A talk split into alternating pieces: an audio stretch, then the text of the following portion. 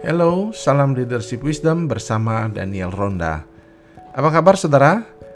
Saya harap saudara masih menikmati podcast ini walaupun lama saya tak uh, mengisi acara uh, mengisi uh, podcast ini karena berbagai kesibukan uh, pelayanan yang terjadi. Walaupun ini masih dalam masa pandemi tapi uh, ternyata cukup banyak pelayanan yang kami lakukan sehingga kami tidak sempat melakukan rekaman lagi sehingga uh, banyak uh, apa namanya waktu jeda kosong sehingga tidak sempat mengisi. Namun uh, saya bersyukur kepada Tuhan karena uh, pertumbuhan daripada uh, listener satu pendengar daripada podcast ini meningkat dan terus bertambah dan hampir 2000 dan saya senang karena uh, jumlahnya bertambah dan saya yakin saudara sedang menikmatinya juga. Hari ini saya akan hadir kembali dan mudah-mudahan uh, yang saya akan uh, lakukan lagi dalam podcast ini adalah uh, sesuatu yang berseri tentang pertumbuhan gereja. Jadi uh, kita akan fokus membahas tentang pertumbuhan gereja karena dalam leadership kepemimpinan gembala salah satu hal yang harus dikuasai oleh para gembala adalah bagaimana strategi menumbuhkan gereja mereka membuat gereja mereka mengalami pertumbuhan. Karena dalam leadership tentu bukan hanya soal uh, kemampuan memimpin, tetapi juga kemampuan membuat gereja mereka mengalami pertumbuhan. Nah, itulah yang menyebabkan uh, saya membahas hal ini. Jadi, saya berharap saudara akan menunggu, menikmati, dan kiranya apa yang saya sampaikan, baik hasil-hasil uh, riset, pandangan para pakar, dan termasuk opini dan pandangan saya sendiri akan menjadi suatu yang bermanfaat bagi saudara-saudara, terutama juga bagi para gembala dan um, materi ini juga disiapkan untuk didiskusikan oleh mahasiswa saya di kelas doktoral yang akan uh, kuliah pada bulan depan. Jadi mereka juga saya harap memberikan respon atau reaksi atas apa yang uh, saya bahas di pada podcast ini tentang pertumbuhan gereja. Jadi seri pertumbuhan gereja akan cukup panjang mudah-mudahan mungkin sampai 15 sampai 16 seri tapi saya berharap saudara akan menikmatinya. Nah, uh, sekarang saya akan membahas di pertumbuhan gereja seri pertumbuhan gereja yang pertama ini tentang hakikat daripada pertumbuhan gereja itu. Jadi kalau kita melihat bahwa ilmu pertumbuhan gereja di mata kuliah-mata kuliah uh, sekolah teologi uh, bukanlah ilmu yang lama atau mungkin ilmu klasik yang sejak uh, awal sejarah gereja sudah ada atau sejak adanya reformasi atau sekolah-sekolah teologi belum belum ada itu. Ini sesuatu gerakan baru. Nanti gerakan ini muncul uh, pertumbuhan gerakan uh, church growth movement atau pertumbuh, gerakan pertumbuhan gereja ini muncul uh, dipelopori oleh Donald McGovern dan juga uh, Peter Wagner dan teman-temannya di Fuller Theological Seminary. Di, da, mereka adalah mantan misionari di India lama dan mereka lalu pulang ke Fuller mengajar di sana dan mulai mengembangkan namanya Church Growth Movement atau gerakan pertumbuhan gereja yang mulai populer di tahun 70-80 dan banyak orang dari seluruh dunia belajar gerakan pertumbuhan gereja.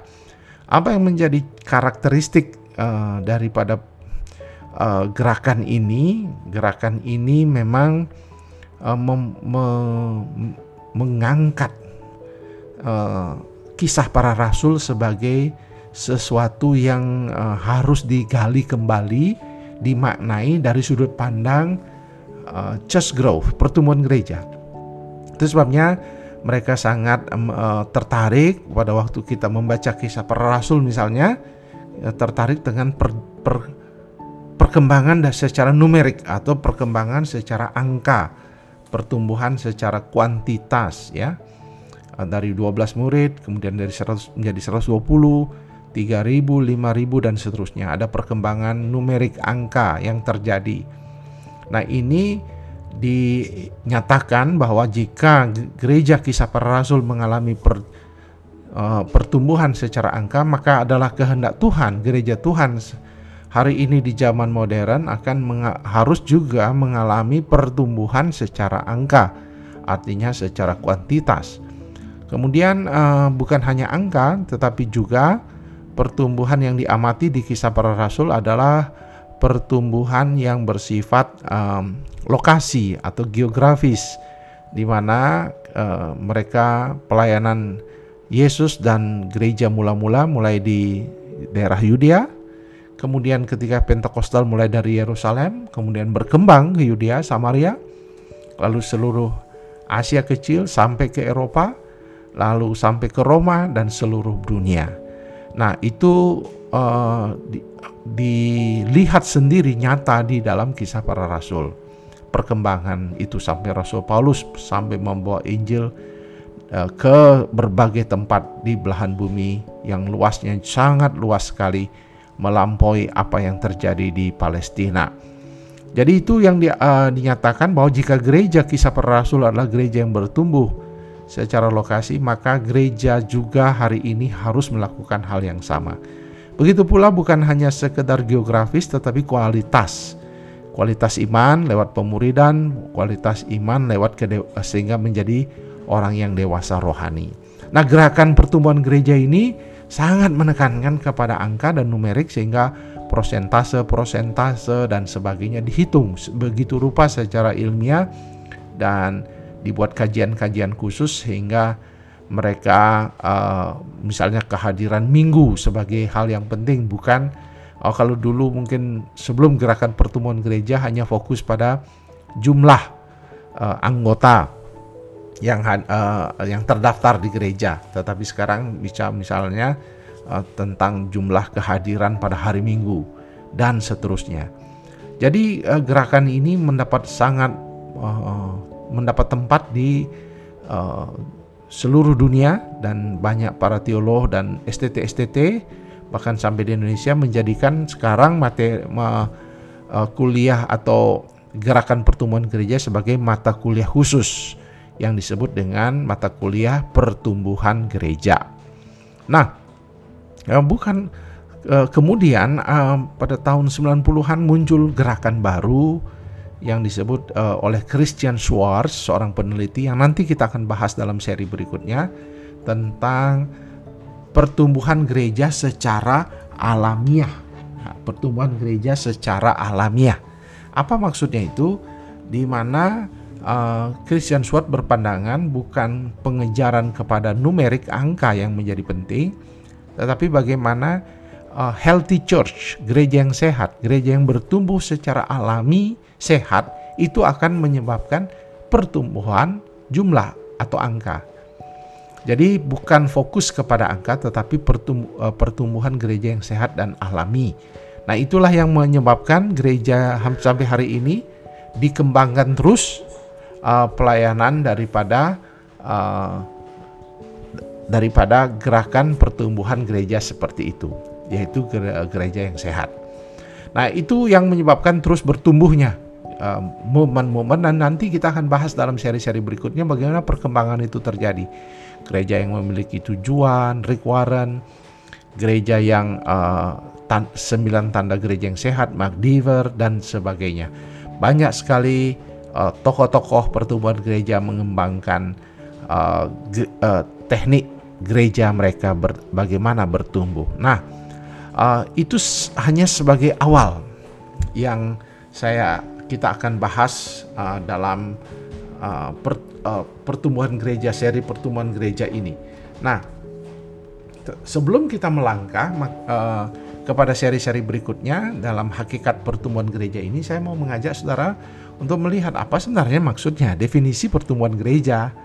Yang sampai saudara melangkah nanti mengikuti podcast selanjutnya, saudara nggak ngerti nanti apa itu pertumbuhan gereja. Nah, jadi pertumbuhan gereja adalah uh, di mana uh, kita membicarakan tentang yang saya ambil definisinya dari uh, American Society for Church Growth atau ASCG. Jadi pertumbuhan uh, kelompok para pakar tentang uh, di Amerika Serikat tentang pertu, uh, pertumbuhan gereja mengatakan bahwa pertumbuhan gereja adalah disiplin ilmu.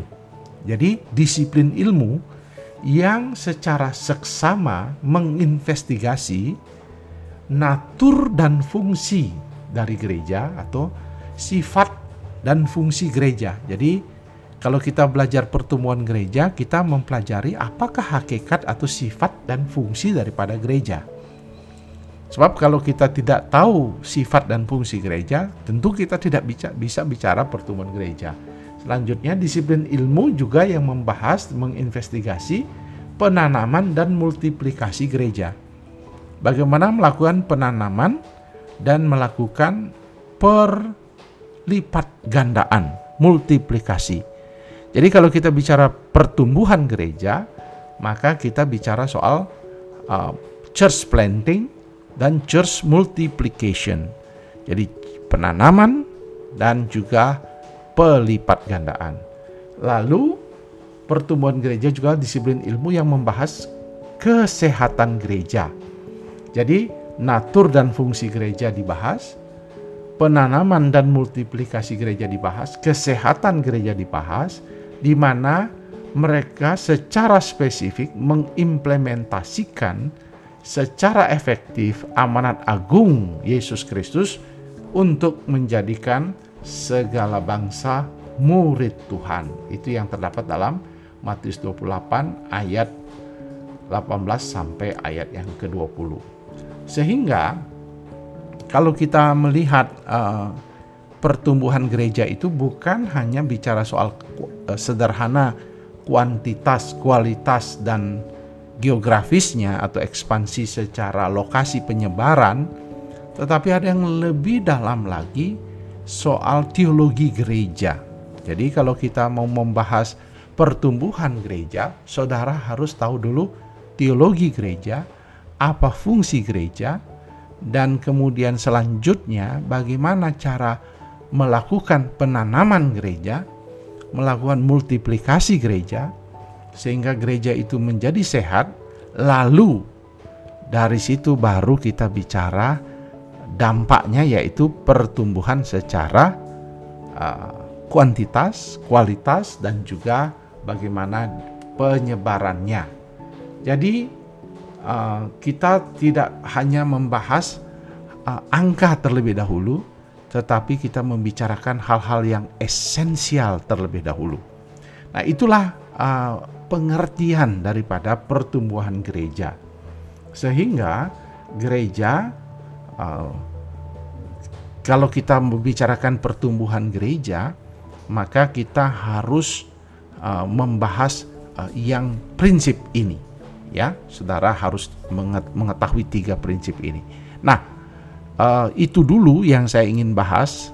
Apa yang saya ingin katakan dari seri pertama ini bahwa dari seri pertama ini saya ingin mengingatkan para pemimpin untuk mengerti betapa pentingnya, betapa pentingnya uh, pertumbuhan gereja itu dipelajari oleh para pemimpin. Yang berikutnya uh, pertumbuhan gereja bukan soal bicara angka-angka, bukan bicara hasil, tetapi uh, pertumbuhan gereja berbicara teologi yang mendalam tentang hakikat daripada gereja, fungsi daripada gereja, tujuan gereja, lalu teologinya sudah ditanam dengan baik, lalu menghasilkan uh, saudara pengertian yang dalam tentang teologi gereja. Tanpa teologi gereja yang benar, kita tidak akan belajar pertumbuhan gereja dengan benar. Yang berikutnya adalah kita harus bicara tentang church growth dan church multiplication karena kalau tidak punya konsep penanaman teologi penanaman gereja yang benar, kita akan ambil gereja jemaat orang. Kita akan uh, melakukan hal-hal yang tidak etis. Penanaman gereja membutuhkan suatu strategi khusus baru dan kita menggarapnya, lalu kita bagaimana kita mengembangkannya. Lalu yang terakhir bagaimana kita mengembangkan apa yang kita sudah tanam, apa yang kita sudah kembangkan menjadi gereja yang sehat, healthy church Nah, itulah fokus daripada hakikat pertumbuhan gereja. Jadi tolong diingat itu. Jadi bukan soal pertumbuhan gereja bicara angka, tetapi bicara hal-hal yang sangat prinsipil, teologi dan juga kesehatan gereja. Kiranya Tuhan akan memberkati uh, podcast ini. Uh, saudara mendengar seri pertumbuhan gereja yang pertama, nanti tunggu seri yang kedua, ketiga dan seterusnya. Selamat melayani dan menumbuhkan gereja di mana saudara melayani. Tuhan memberkati saudara.